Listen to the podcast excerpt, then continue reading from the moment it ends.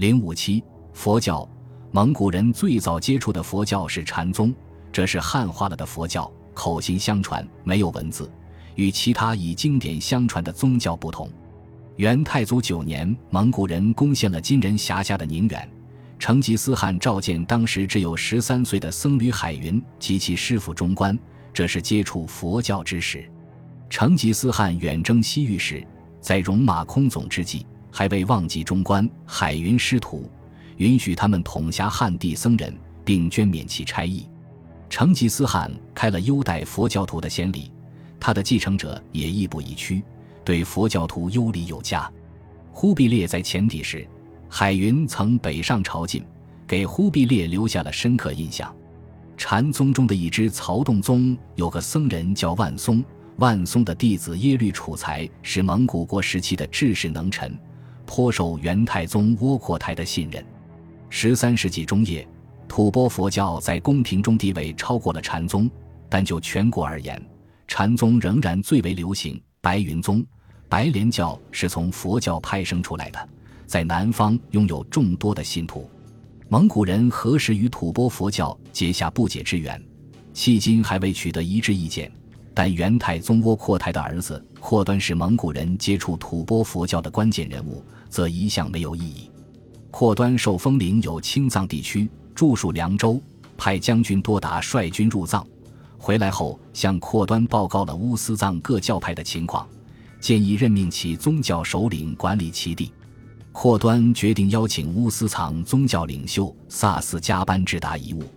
萨斯加班智达携带2个侄子八思巴、夏那奔赴凉州，商谈了乌斯藏归顺蒙古的条件，并发回了至乌斯藏那里的僧俗首领的信。从此，西藏正式归入中国版图。八思巴曾夜见忽必烈于征滇途中，为他的妻子行灌顶礼，并留侍在他身旁。与八思巴一同前往的还有噶玛噶举派的噶玛巴西，他在夜见忽必烈后，又北上朝觐宪宗蒙哥。后来噶玛巴西涉嫌支持阿里不哥与忽必烈争地，忽必烈继位后疏远了他。萨斯加派的地位空前提高，八思巴被封为国师，授以玉印，统领释教。至元6年，八思巴因创制蒙古新文字有功，被封为帝师大宝法王，在中央设总知院，如遇吐蕃有事，即分院往镇，用人自选。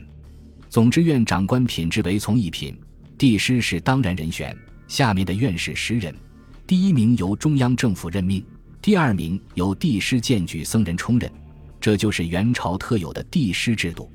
帝师为尊世龙，他可主持宫廷的某些重大佛事活动，其职责中有一项是给元朝天子与皇室传授佛戒，举行灌顶等宗教仪式。皇帝即位之前，需从帝师授佛戒9次，八思巴就给忽必烈、皇后察必、皇太子真金讲解过佛教教义。至元17年，八思巴圆寂，忽必烈给他加了一大串封谥：皇天之下，一人之上。开教宣文府制，大圣至德普觉真至佑国如意大宝法王，西天佛子，大元帝师。自八思巴后，帝师成为制度，直到元朝灭亡，历代皇帝都有帝师。帝师带领僧徒做佛事，为皇帝及皇室成员延寿，祈祷国泰民安，同时也给皇室成员受戒。如泰定3年，皇后一莲真巴剌受佛戒于帝师，4年皇子又受佛戒于智泉寺。帝师长领的宣政院与中书省、枢密院、御史台成为朝廷的4个独立系统，有权自辟官署。各路府州县都有管理佛寺僧徒的机构，直属于宣政院，不受同级政府管辖。江南地区曾设行宣政院，管领江南各省佛教，僧官由宣政院任免。上有所好，下必甚焉。因元朝皇帝信仰吐蕃佛教，对佛教徒优礼有加，蒙古王公贵族也纷纷起而效尤，使得佛教在蒙古人中迅速发展。长期生活在干戈触扰中的百姓，不想再受刀兵之苦，希望有一个安定的生活环境，便也纷纷皈依佛门。全国各地兴起了一股修建佛寺之风。如和里有佛寺12座，即使在比较偏僻的金蒙古人民共和国库苏吉尔省阿尔布拉县境内，也兴建有为宪宗蒙哥祝福的释迦院。上都寺庙林立，仅元始所记就达167座，其中的乾元寺、开元寺、天元寺、万安寺、帝师寺等都是有名的寺院。其他如今内蒙呼和浩特东郊的白塔村，元代叫丰州，属汪古部管辖范围，境内佛寺甚多，有宣教寺、定林禅寺、建福寺等。内蒙古赤峰市克什克腾旗系元代红吉剌部按陈纳言墓地为应昌府所在地，城中有报恩寺。这一类的寺庙几乎到处都有。元代举行佛事活动耗资之巨，远远超过了其他朝代。